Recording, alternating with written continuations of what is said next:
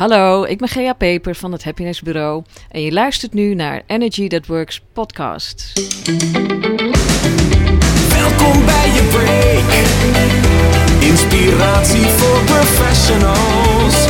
Motivatie voor je werk. Arjen Bach maakt alle energie weer in je los. Sluit je aan bij Energy That Works. Ja, hartstikke gaaf dat je luistert naar de tweede aflevering van de Energy That Works podcast.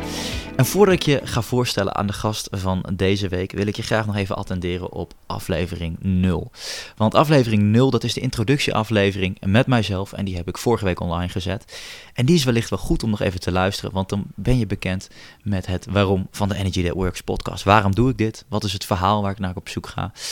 En in deze introductieaflevering leg ik ook het Energy That Works model uit. En daar staan zes stappen in omschreven die ik eigenlijk in elk interview probeer terug te halen. En ook mijn gasten probeer ik te ondervragen op deze onderwerpen. Dus dat kost je slechts 10 minuutjes.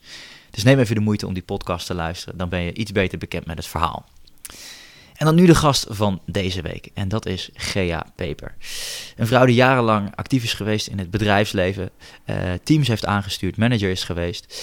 En eh, sinds twee jaar zich helemaal focust op het eh, begrip werkgeluk. Want op een gegeven moment kwam zij erachter dat we gelukkiger kunnen werken. En haar missie is dan ook dat gelukkig werken de standaard moet worden. En helaas is dat nog niet overal in Nederland het geval.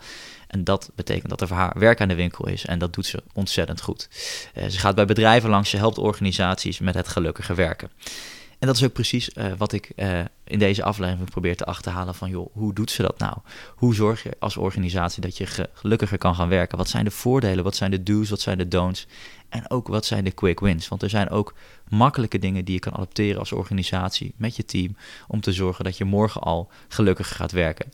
Gea deelt hele interessante inzichten, dus het is een ontzettend waardevol interview geworden en ik weet zeker dat je er veel waarde uit gaat halen. Dus ik ga je nu voorstellen aan Gea Peper. Oké, ik zit hier tegenover Gea. We zijn in Den Haag. Eh, goedemiddag. Hallo. Mijn eerste vraag aan jou, Gea. Eh, waar ben je tot dusver het meest trots op in je werk? Oh jee. Ik, nou, misschien het meest trots ben ik er nog wel op dat ik eh, de dingen doe die mijzelf gelukkig maken. Oké, en kan je kort vertellen wat dat is? Ja, ik doe heel veel verschillende dingen. Hè. Ik organiseer eh, events, eh, workshops, ik schrijf. En, en ja, trots natuurlijk. Elke keer als ik iets bereik, vind ik dat fantastisch. Hè. We, eh, ook het tijdschrift, grootste HR-tijdschrift, op de voorkant gestaan. En boekcontract. En dat zijn hele leuke dingen. Maar ook van het op de voorkant staan van zo'n tijdschrift vind ik het leukst dat we erop hebben gestaan met een quote van geluk is geen luxe product. En dat ik heel blij ben en trots ben dat, dat geluk nu dus ook zelfs op zo'n blad op de voorkant staat. Terwijl dat denk ik twee, drie, vier jaar le- geleden eh, helemaal niet denkbaar was. Oké. En, en Ja. ik, ik word gelijk getriggerd door de zin geluk is geen luxe product. Kan je dat uitleggen? Ja, nou, mensen zeggen wel eens van, nou, als alles eh, geregeld is, nou, dan gaan we nog wel eens denken over geluk. Hè? Als, als er tijd en geld en ruimte is. Eh, terwijl wij zeggen van, eh, je, moet ju- je moet het omdraaien. Hè? Als je zorgt dat eh, geluk juist in de basis zit, dan komt de rest vanzelf. Dus het is geen luxe product, maar je moet er eigenlijk gewoon mee beginnen. Bij alles wat je doet. Ja. Ja. Oké, en, en, en zien we dat nu ook genoeg terug in Nederland? Gaat dat goed? Of? Nou, ik vind zeker als ik het laatste half jaar bekijk dat het heel hard gaat. Ook kijk, de bedrijven die mij benaderen, de mensen met wie ik spreek. Twee jaar geleden had ik, hè, toen ik ben begonnen met mijn bedrijf Happiness Bureau, heb ik echt nog wel nagedacht, ja, moet ik het wel echt geluk noemen of echt happiness? Hè? En denken mensen dan dat, dat, dat we alleen eh, aan het treehuggen zijn. En, maar toen dacht ik van, eh, ja, ik noem het gewoon zoals ik vind dat het, dat het moet heten en daar sta ik ook voor. En je ziet dat nu ook grote bedrijven het helemaal niet vreemd meer vinden om het over werkgeluk eh, te hebben. Sterker nog, dat bedrijven mij bellen en zeggen van ja, we snappen nu inderdaad dat we willen hele gelukkige klanten hebben. Maar daarvoor moeten onze medewerkers en leidinggevenden ook gelukkig zijn. Dus kun je ons helpen? Nou, dat, dat, dat was twee, drie jaar geleden absoluut niet het geval. Oké, dus dat is eigenlijk een hele mooie ontwikkeling. Ja. Ja, ja. Kan je me even heel kort vertellen waar je vandaan komt? Want je bent eerst leidinggevende geweest en nu zeg je, je bent sinds twee jaar begonnen met dit onderwerp. Hoe is dat gegaan? Ehm, nou, ik, ik ben eh, ooit begonnen als organisatieadviseur. Dus ik heb altijd al grote bedrijven geholpen met, met, met veranderprocessen om, om beter te worden. Zowel in Nederland, maar ook in het buitenland. Eh, daarna ben ik HR-manager geworden. En eh, toen dacht ik op een gegeven moment van ja, wij doen een heleboel. Hè. We zetten een heleboel systemen op. Eh, zorgen dat al die beoordelingsgesprekken worden gehouden. Eh, maar worden mensen daar nou echt gelukkig van? En om mij heen in het bedrijven waar ik zat toen als HR-manager dacht ik van ja, dat is eigenlijk niet het geval.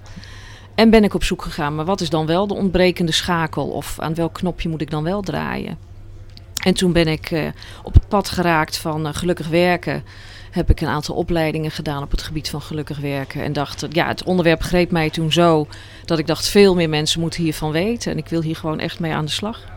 Leuk. Dus toen heb ik mijn baan opgezegd en eh, ben ik voor mezelf begonnen met het Happiness Bureau. Wauw, mooi. En, en je bent toen al tijdens je rol als leidinggevende jezelf gaan verdiepen in deze materie. Ja. Eh, en ik neem aan dat je destijds ook wel dingen hebt uitgeprobeerd op de groep die, je- die je aanstuurde. Nou, ik, ik denk dat, eh, dat ik toen ik begon, dat, het in, dat ik echt nog bezig was met het lezen en, en, en het eh, met mensen spreken. eh, en dat ik nog minder toen de kennis had. Toen ik, ja, ik werkte gewoon fulltime. Om ook echt uit te zoeken. Eh, ik had het er wel met mensen over. Ik ben ook, ook gaan bloggen op, op de intranet-site. Ik vond het Mhm. wel heel spannend, want... eh, ja, hè, wie weet wat je collega's daarvan vinden. Eh, dat was ook al- allemaal nog vrij nieuw. Dus ik heb daar toen niet heel veel kunnen uitproberen. En wa- wa- wa- wat kwam je tegen? Want ik kan me voorstellen als je gaat bloggen over gelukkig werken, dat sommigen misschien denken, hey, hartstikke leuk. Maar dat er ook mensen zeggen, joh, sla dit nou op, laten we gewoon ons werk doen. Nou, ik, ehm, toen ik ging bloggen daarover, toen bleek eigenlijk dat heel veel mensen het onderwerp interessant vonden. Want het, het bleek, eh, ik geloof van dat jaar of dat half jaar, had het het hoogste aantal hits. Wauw. Ehm, eh, dus ja, dat was ook het grappige. Ik, ik, ik sprak er eerst niet heel veel over, omdat ik dacht, ja, werkgeluk, werkgeluk, kan ik het daar wel over hebben. Maar toen ik er dus over ging bloggen, bleek dat een heleboel mensen daar eigenlijk ook, eh, dat, dat ook interessant vonden.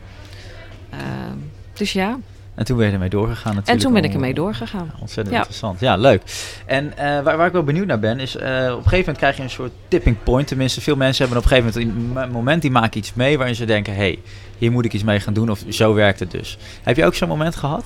Je bedoelt dat ik dacht van ik wil iets met geluk of gelukkig werken gaan ja, doen? van hey, dit, dit gebeurt echt te weinig en hier zou meer aandacht aan besteed moeten worden. Wat was het moment dat jij dacht? Nou, het, het moment waarop ik echt zo'n zo'n zo'n lampje had, hè, zo boven mijn hoofd, was, was, toen was ik nog HR-manager eh, op, eh, op Curaçao. Was eh, dat we inderdaad de kerstpakketten stonden uit te delen.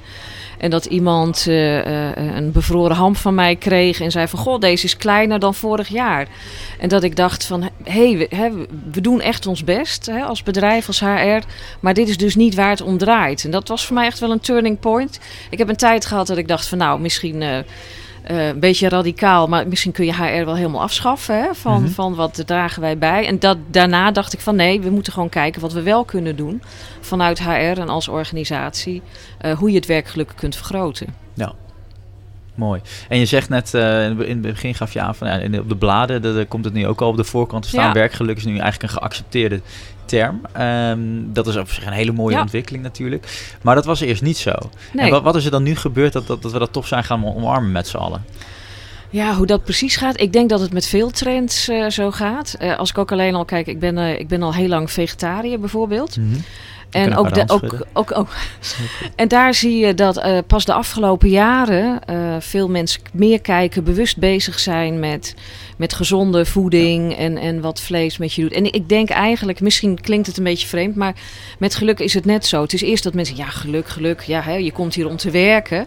Hè, of, of bedrijf, er zijn ook nog steeds wel bedrijven die zeggen van ja, eh, gelukkig, dat doe je, maar, hè, gelukkig zijn doe je maar in je vrije tijd. En ik denk naarmate er meer mensen over lezen, wat ik zelf natuurlijk ook heb gehad, dat je op een gegeven moment denkt van ja, natuurlijk is dat zo. Of dan kijk je bij jezelf en dan denk je ook van ja, als, als, ik, als ik gelukkiger ben, als ik lekkerder in mijn vel zit op mijn werk, dan gaat dat ook veel beter. En is voor mezelf prettig, voor de mensen om me heen en voor de organisatie. En ik denk als je dat een paar keer leest eh, en mensen tegenkomt en ziet dat, dat ehm, ja, wat dat kan betekenen, dat dan steeds meer mensen daarover over gaan praten en dat je denkt van oké, nou daar wil ik misschien ook wel eens eh, iets mee gaan doen. Ja, fantastisch. En, en we hebben natuurlijk ook de tijd mee, hè? Eh, ondanks dat geluk geen, geen luxe product is, maar een, een eh, economie die groeit. Ja, draagt hier aan bij in die zin dat je makkelijker mensen kunt binnenhalen en ook behouden. Als je gewoon een topwerkgever bent die ook geeft om het werkgeluk van de medewerkers. Ja, dat, wordt, dat speelt natuurlijk een steeds grotere Ja. rol. Ja. En, en je zei net, hè, we hebben te maken met dat soort trends. Zou je gelukkig werken ook als een trend zien? Of is dat wel echt een nieuwe manier van werken? Ja, Als je ik, ik, ja, als je het mij vraagt, ik vind het een nieuwe manier van werken. Ik, Ja. ik denk zelf eh, dat als je één keer op deze manier werkt, dat je moeilijk terug kunt. Ja. Uh, maar zoals met alles, er zullen ook bedrijven zijn die misschien er, er nu wel mee aan de slag gaan, maar misschien zodra er een tegenslag komt, weer terugschieten in de oude command and control uh, manier van werken. Um, ik, ik, denk wel dat we steeds verder gaan. Hè? Dat, dat, dat we steeds kijken hoe kunnen we het werk verbeteren. Ik denk ook dat we met z'n allen wel tot, meer tot de conclusie komen dat de oude manier van werken, uh, logge bedrijven, veel hiërarchie, um, afstand tussen leidinggevende medewerkers, vertrouwen of angstcultuur, dat dat gewoon niet werkt. En dat we echt op zoek zijn naar, uh, naar andere manieren van organiseren, andere manieren uh, van met elkaar omgaan. En ik, ik denk ook de, de generaties na mij, de jongere generaties, ja, ja, die werken. Ik, ik, denk, ik ben opgevoed met het idee, ja, je werkt om, om geld te verdienen. Mm -hmm. En ik denk, als ik kijk hoe ik mijn kinderen zelf nu opvoed, dat dat anders is. Dat je ook meegeeft van ja uh, je werkt lang en dat, dat wordt alleen maar langer. Ja. Uh, ga vooral iets doen uh, waar je goed in bent en wat je leuk vindt. En als het even kan, waar je ook de, de wereld een stukje mooier mee maakt. Dat zou de mooiste zijn natuurlijk. Ja. ja, ja. En je gaf net aan, bij, bedrijven gaat het van oudsher natuurlijk om, je wil veel omzet, dus je hebt gelukkige klanten nodig. Dus daar richten we ons op. Maar nu komt ook het stukje van eigenlijk, ja, als we gelukkige medewerkers hebben, komen gelukkige klanten vanzelf. Dus die stap zeg je eigenlijk al, die moet er eigenlijk nog voor, voor gelukkige klanten. Ja. Focus je niet daarom, maar ook op gelukkige medewerkers. Wat, wat, wat zie jij uh, bij bedrijven misgaan op dit moment? Heb je een paar voorbeelden waarvan je denkt van ja, dit kom ik tegen en, en, en zo slaan we de plank dus wel mis met z'n allen? Nee, wat ik net al een beetje noemde. Ik, ik denk uh, de, hiërarchie. Ik denk dat mensen, we zijn gewend aan een model waar, waar je verteld wordt wat je moet doen. En niet omdat je dat nou heel gelukkig maakt, maar zo hebben we dat altijd gedaan. Hè. Je hebt een team en iemand is daar heel goed. Die wordt dan leidinggevende, maar die hoeft helemaal niet de beste leidinggevende te zijn. Uh, mensen wachten af tot, tot ze verteld wordt wat ze moeten doen. En waarom is dat? Uh, nou, omdat de kans op fouten maken dan het kleinst is. Mm-hmm. Want uh, we hebben toch ook nog wel binnen bedrijven een, een soort angstcultuur. Of, of ja, als je iets fout doet, dat je daar erg op afgestraft uh, wordt. Hè, ook de hele manier van beoordelen is eigenlijk toch vaak van ja, wat hè, fouten zoeken. Ja. Uh, dus ja, je gebruikt helemaal niet het potentieel van je mensen. Uh, uh, als ze iets doen, ja, ze durven vaak niet iets te doen. Want als je fouten maakt, wordt het afgestraft. De leidinggevende weet ook niet alles, maar die is wel in de rol gezet. alsof hij of zij alles moet weten. Um, sterke hiërarchie, paravencultuur, heb ik zelf ook meegemaakt. Ja. Hè, dat je eerst langs drie uh, managers of lagen boven je moet. Ja, dat stimuleert niet de creativiteit, innovativiteit en eigen initiatief van mensen. Ik denk ja. dat dat nog steeds uh, er toch wel op veel plekken zo speelt.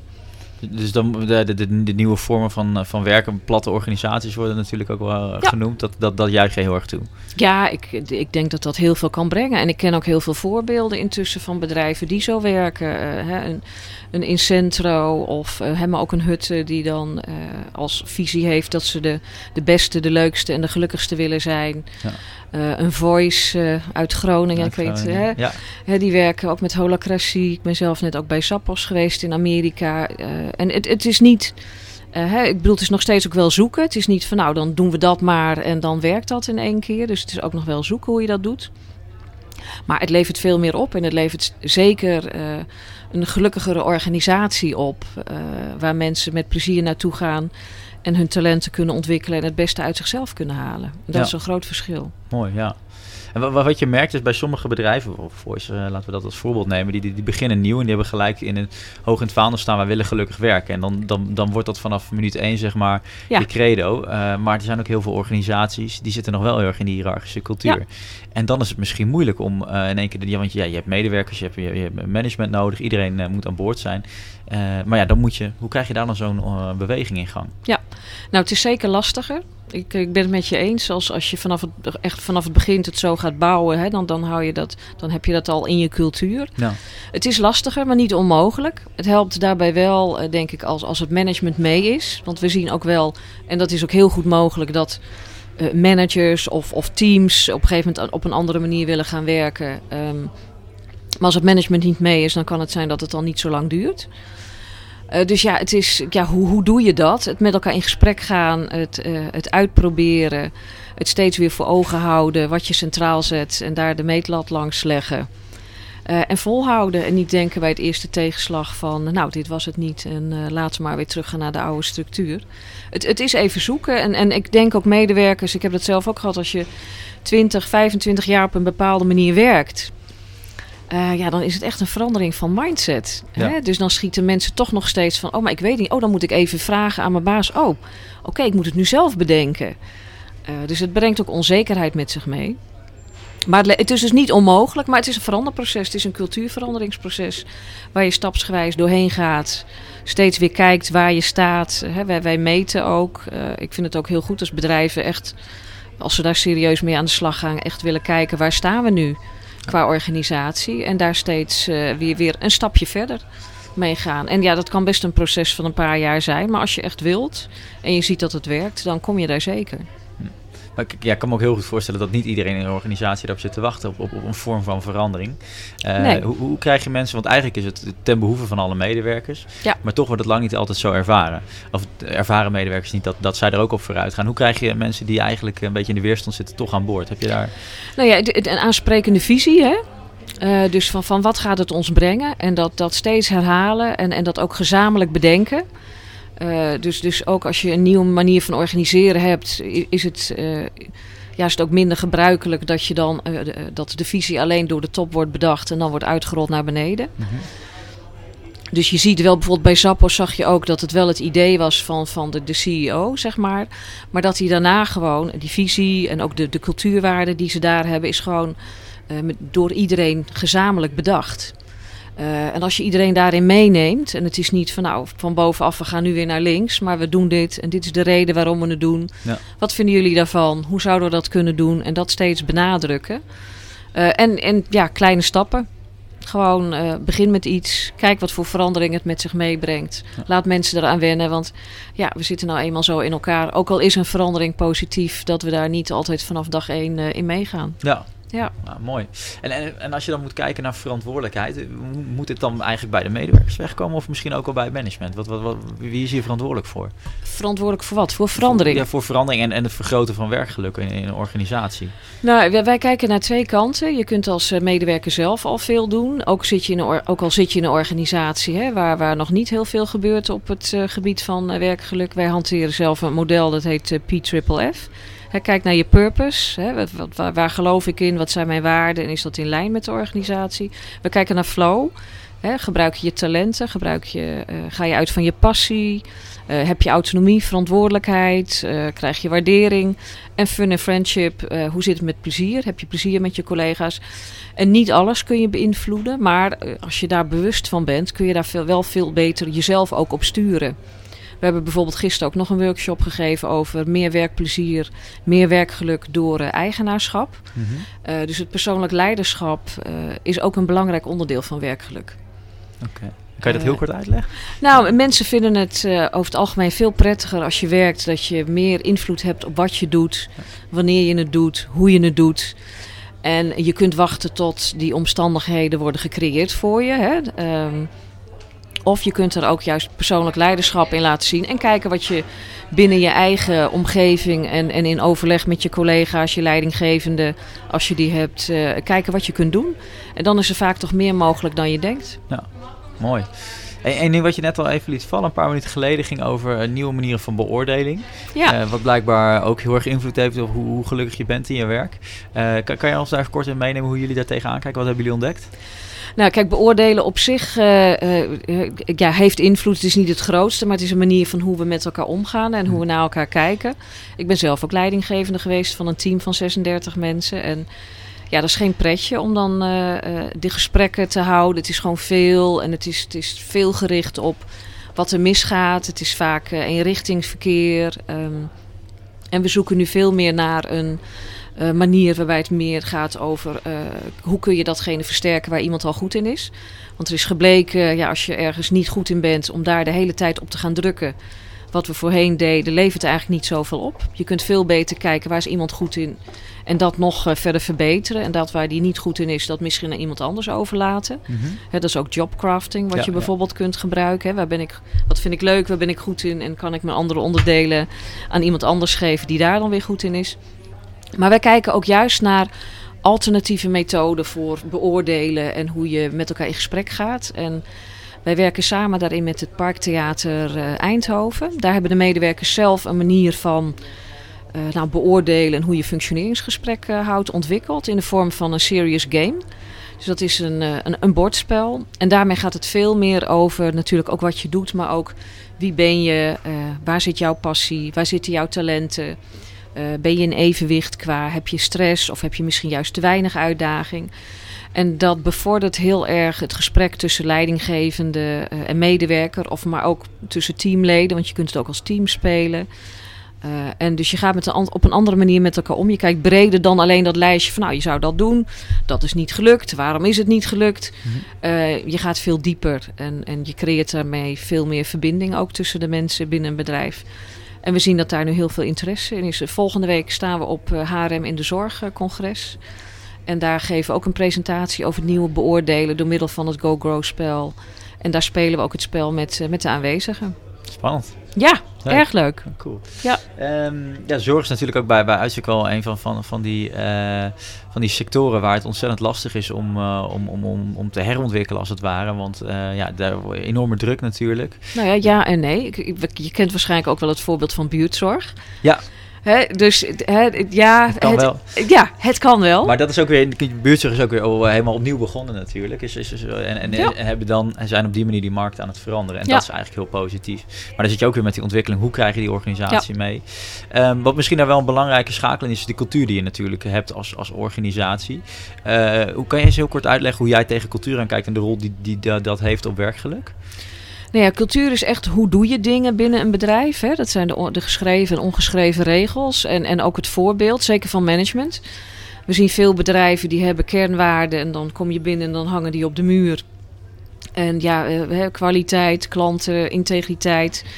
Als je de, het bedrijfsnaam weghaalt, dan zou het... eh, je kunt ze bijna overal opplakken. Dus wij zeggen ook, cultuur is eigenlijk niet zozeer wat je, wat, wat je zegt of wat je op de muur hangt. Of je, nou, dit zijn onze kernwaarden. Maar het is vooral ook het voorbeeldgedrag wat je laat zien. En dan vooral het voorbeeldgedrag van, van het management. Hm. Ja, want als je het hebt over integriteit en vervolgens komt er een groot fraudeschandaal binnen je bedrijf. Of, eh, hè, of je manager zegt van nou weet je, eh, we nemen het niet zo nauw, doe het maar zo, ook al hoort het niet. Ja. Ja, dat zijn hele sterke signalen. Dus eh, cultuur en wat daar ook aan, aan bijdraagt eh, eh, om, om dat eh, open en meer op, op werkgeluk gefocust te maken, is transparantie. Je ziet bedrijven die, die soms stappen zetten door alles transparant te maken. Eh, ook salarissen transparant. Eh, ja, dan, dan moet je dingen kunnen uitleggen. Ja. Hè? Eh, eh, dus transparant naar elkaar toe, maar ook elkaar durven aanspreken. Hè? Dus dan is het niet alleen, we zeggen altijd, ja, it's not about what's written on the walls, but about what's happening in the halls. Hè? Dus het, het gedrag. Ja. Dus de aanspreekcultuur is ook belangrijk. En ja, dat vinden we ook niet heel makkelijk met z'n allen. Maar als je dat doet, ja, dan creëer je wel een cultuur van openheid, transparantie. En zeg van ja, dit zijn de waarden zoals we ze met z'n allen hebben vastgesteld. En daar leven we ook naar. Ja. Een, een voorbeeldje, de, de, de CEO van Zappos, die ik al noemde, die hebben tien hele mooie kernwaarden. En de tiende kernwaarde is be humble. Dus wees bescheiden. Nou, die CEO die, eh, die heeft miljoenen, misschien wel miljarden, maar die woont nog steeds gewoon in een trailerpark. En die zit nog steeds gewoon tussen zijn medewerkers. Hè? Als je dan als kernwaarde hebt be humble. En je vliegt dan alleen maar met je private jet eh, all over the world. En, en, hè? Dus het is ook walk the talk. Ja. En dat ontbreekt vaak. We willen wel, maar het dan in de praktijk ook echt in elke vezel, in het DNA van zo'n organisatie laten doorcijpelen. Dat heeft voorbeeldgedrag, eh, moed, lef en het gewoon doen en elkaar aanspreken nodig. Mooi. Maar de, en, en een van de eerste dingen waar je dus over na kan denken in je cultuur is hoe open en transparant ben ik dus Ja. eigenlijk. Dat is een hele belangrijke eh, Ja. voorwaarde daarvan. Oké, dat is een interessante. En als we gaan kijken naar employee experience, want dat is natuurlijk een hele interessante. Er komen nieuwe medewerkers in je bedrijf op een gegeven moment. Eh, hoe, hoe zou dat in de ideaalsituatie moeten gaan voor jou als het gaat om gelukkiger werken? Hoe ziet die employee experience er dan eigenlijk uit? Nou, employee experience, en als je het dan hebt over nieuwe medewerkers, want employee experience is eigenlijk het, het moment, hè, de eerste keer dat je met een organisatie in aanraking komt, totdat ze het- de organisatie verlaten of Ja. zelfs alumnus eh, zijn. Maar die eerste fase is heel belangrijk. Eh, eh, het gaat er ook om, om eh, dat je bij elkaar past. Dat je denkt van ja, dit is het bedrijf waar ik wil werken, maar ook, eh, maar ook omgekeerd. er is soms heel veel druk op die, dat recruitingproces en dat snap ik. Maar bijvoorbeeld eh, bij Sappos zagen we dat ze daar maanden de tijd voor nemen.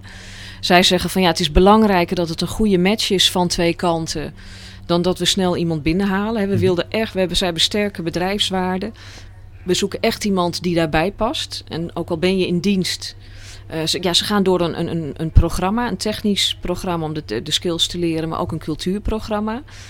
Ehm, daarna moet je ook eh, echt gewoon aan de bak. Daar moet iedereen, ook al word je CFO, eh, moet daar aan de telefoon met die customers aan de slag. Dus daar gaat het bedrijf om. Ja. En zelfs na dat programma kun je nog kiezen om weg te gaan. Sterker nog, Zappos bied- biedt je een bepaald bedrag Ja. om weg te gaan. Eh, als je niet, niet past, dan krijg je de mogelijkheid om niet weg te gaan. Dus ik, ik denk toch de tijd nemen. eh, laat het niet of niet alleen over aan eh, recruitmentbureaus. Het klinkt als een heel makkelijke quick fix, maar ik denk dat het heel belangrijk is om, om dat ook zelf te doen. Zodat je zelf in aanraking komt met wie zijn de mensen binnen het bedrijf, wil ik daar zijn. Laat mensen eens een dagje meelopen. Eh, laat, het, laat het team meedoen in, de recruit, in het recru- recruitingproces. Ja. Ehm, er zijn bedrijven die, die laten het team iemand interviewen en die zeggen van nou, eh, wil je naast deze persoon zitten bij het volgende kerstdiner? En als het antwoord nee is, dan wordt de persoon niet aangenomen. Ja. Dus kijken ook, dat zie je ook steeds meer, hè, hire for attitude, train for skills. Kijk veel meer en veel, kijk niet alleen naar het cv van welke skills iemand heeft, maar wie is deze persoon? Want wij weten ook, ja, je kunt iemand binnenhalen die heel slim is en misschien heel veel opleidingen en kennis heeft, maar als die niet past binnen het bedrijf, kan dat heel veel invloed hebben. En het is natuurlijk wel belangrijk dat iedereen de neuzen dezelfde kant op heeft. Ja. Eh, Ja. Oké, hartstikke mooi. Ehm, en als je nou gaat kijken naar eh, een beetje de, de komende jaren, de toekomst eh, van, het, van het gelukkige werken. We hadden het net al even, is het nou een trend, maar misschien ook wel de nieuwe vorm van werken. Eh, wat zijn dan eigenlijk de belangrijkste waarden van gelukkige werken waar bedrijven zich mee bezig moeten houden? Nou, dat, dat komt eigenlijk een beetje terug, denk ik, op dat PFF-model, purpose. Hè? En mensen willen steeds, ehm, zoeken steeds meer een bedrijf waar ze ook echt iets kunnen betekenen en, en de wereld een stukje beter maken. Dat Mhm. kunnen kleine stukjes zijn of grote stukjes, maar echt het idee van, van waarde toevoegen. Eh, dus zorg dat mensen ja, meaningful work, hè, dat ze betekenisvol werk kunnen doen, hè, waar ze ook met plezier over vertellen al- als ze bij anderen op bezoek, op bezoek zijn, bij wijze van spreken. Eh, en als je dat doet, vertel het. Dan laat het ook zien hoe jouw job, als je in zo'n organisatie zit, bijdraagt aan dat purpose. Hè, want het alleen naar buiten laten zien en daar intern niets mee doen, eh, heeft, heeft, heeft, niet veel, heeft minder zin. Het moet ook daar weer in, in het DNA zitten. Nou, die flow, zorg ervoor dat mensen op hun talenten worden ingezet. Zorg dat mensen hun passies kunnen ontwikkelen. Bij het Parktheater eh, Eindhoven hebben ze een heel mooi voorbeeld van iemand ehm, die conciërge was, maar die ook heel graag eh, yoga-docent wilde worden. Ja, en die, die heeft nu yogaopleiding gedaan en die kan eh, de medewerkers van het Parktheater twee keer per week een yogales geven tussen de middag. Door het combineren van de passies van de mensen met, met de organisatie haal je veel meer uit mensen en zijn ze gelukkiger. Hm. Eh, erkenning, waardering, veel meer laten zien wat je, wat je waardeert in mensen, veel meer complimenteren. Dat doen we toch met z'n allen veel te weinig. Ja. Hè, ons brein is zo, onze hersenen zijn zo ingesteld dat alles wat niet goed gaat, wordt extra groot. Ja. Maar ga juist ook kijken van wat gaat er wel goed, vier je successen, deel dat met elkaar. En fun en friendship is gewoon ook heel belangrijk. De friendship, de, de, de connectie tussen de mensen. Eh, want je ziet ook als eh, mensen waarderen het heel erg dat ze naar het werk kunnen gaan en daar mensen ontmoeten waar ze het goed mee hebben, waar ze een verbondenheid mee hebben, waar ze dingen mee kunnen delen. En fun is ook gewoon eh, af en toe eh, eh, plezier hebben, kunnen lachen. en dat kan heel extreem zijn, zoals de dag voordat we bij Zappos op bezoek waren, hadden ze twee lama's het bedrijf binnengebracht en mocht iedereen een selfie maken. Wauw. Nou past dat bij Zappos en Ja. past dat bij, nee, niet bij een heleboel bedrijven. Ja. Maar, maar eh, er zijn, ik ken een bedrijf uit Denemarken waarbij de CEO op een ochtend plotseling pannenkoeken stond te bakken in de hal. Eh, hè, gewoon eh, onverwachte dingen doen die leuk zijn, waarvan je denkt van ja, we zijn met z'n allen een, een, een leuk bedrijf, we doen leuke dingen en we zijn met elkaar verbonden. Dus ik denk als je op die drie onderdelen inzet, dat gelukkige werken ehm, steeds meer onderdeel zal worden van, van, ja, van elke organisatie. Mooi. Ik, ik, ik vind vooral de laatste die je noemt, eh, de, de, de fun, eh, heel fascinerend. Want dat zijn toch de ogenschijnlijk makkelijke dingen. Purpose is echt iets wat heel diep in de organisatie zit, net als flow. Maar fun zijn misschien toch wel ook Ja. de dingen die je op korte termijn eigenlijk kan aanpassen. Eh, in Nederland zijn er tal van voorbeelden in bedrijven die toch op een leuke manier eh, bepaald gedrag weten te stimuleren. Kijk, heb je misschien nog een paar dingen, zo voorbeelden die je te binnen schiet eh, van bedrijven of dingen die je bent tegengekomen waarin medewerkers, die medewerkers ook zelf zouden kunnen doen om, om, om het werkgeluk te vergroten? Eh, nou ja, je, je kunt heel veel. Je hebt gelijk, hè, dat fun en friendship, dat, eh, dat is het makkelijkst. Ehm, ik wil hier wel het punt maken dat alleen eh, de pingpongtafel naar binnen schuiven niet genoeg is. ja, ik noem hem toch, omdat Ja. mensen denken van nou, dat doen we en dan eh, everybody happy. Eh, het werkt alleen als je die fun en die friendship stimuleert door de voorbeelden die ik al noemde. eh, als je het combineert ook met de andere onderdelen en als ook de cultuur verandert. Maar fun kun je inderdaad mee beginnen. Eh, wij hebben zelf bijvoorbeeld, en, en dat is iets kleins, maar wel simpel, een, een do good, feel good actie. Eh, die hebben we ook op onze events gedaan. Is dat je gewoon iets voor een collega doet. Ik, eh, we hebben daar bepaalde kaartjes voor. Bijvoorbeeld, jij biedt aan om te koken voor iemand. Eh, we hebben gezien bij bedrijven dat ze iemand een motorritje aanbood. Of, en dat hang je, dat hang je dan ergens op. En Ja. Dus je biedt iets aan en je neemt iets mee, mee terug. En dan raak je in contact met een collega. Misschien iemand die je eigenlijk niet zo goed kent. Waar je nog niet veel tijd mee hebt doorgebracht. En we hebben gezien dat, ja, dat bedrijven dat idee hebben overgenomen. Dat misschien eh, tegen kerst Ja. hebben gedaan. Soms anoniem. Dus dan wist je van, leek je van, goh, nou, het lijkt me leuk om een strandwandeling met iemand te gaan maken. En dan bleek dat het een collega te zijn van een afdeling die je eigenlijk helemaal niet kende. En waar je dan toch een paar uur mee in gesprek was. En iemand veel beter leerde kennen. En daardoor zeg maar de verbinding ook, ook vergroten. Ja. Een, een, mooi voor, een ander mooi voorbeeld over die verbinding is, is bijvoorbeeld bij Hutten. Die, die zijn echt heel goed in het community bouwen. Ja. Via hun intranet eh, kun je eh, allerlei spullen lenen. eh, die je eigenlijk niet zo vaak nodig hebt. En dan moet je denken aan kruiwagens en bladblazers en boormachines. En doordat de mensen die dan bij elkaar langsbrengen en ook zelf hun eigen spullen kunnen aanbieden, creëer je ook weer een soort connectie. Eh, dus door een soort, soort ja, een structuurtje aan te leggen, eh, stel je mensen in staat om, om dat soort dingen te kunnen doen. Ja, dus de circulaire economie, die hebben ze eigenlijk in het kleine in hun eigen bedrijf eh, Ja. ingezet. En je kan de spullen, Ja. hoef je niet meer te huren bij Boels, maar dat kan je gewoon bij je eigen collega's doen. Nou, en Nee. het leuke daar was ook, hè, ik zei net over het voorbeeldgedrag, ook juist van het management. Bob Hutte, die had zijn sportauto en die ging op vakantie. En die dacht van, nou ja, hè, practice what you preach. Dus die had ook zijn eigen sportauto aangeboden. Eh, dat mensen erin mochten rijden eh, in de tijd dat hij weg was. Nou, in het begin iedereen dacht van, is dit echt? Ja.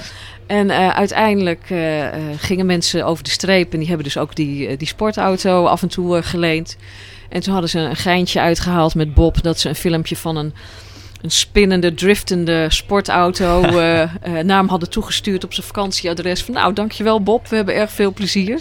Ja. Maar dus ook dat, dat, dat hij zelf dus liet zien van oké, als we dingen met elkaar delen, dan ja, dat geldt dus voor iedereen. Hè? Ja. Als ik dan als, als wat je vaak ziet bij management, een eigen vleugel, een eigen parkeerplaats, eigen auto's.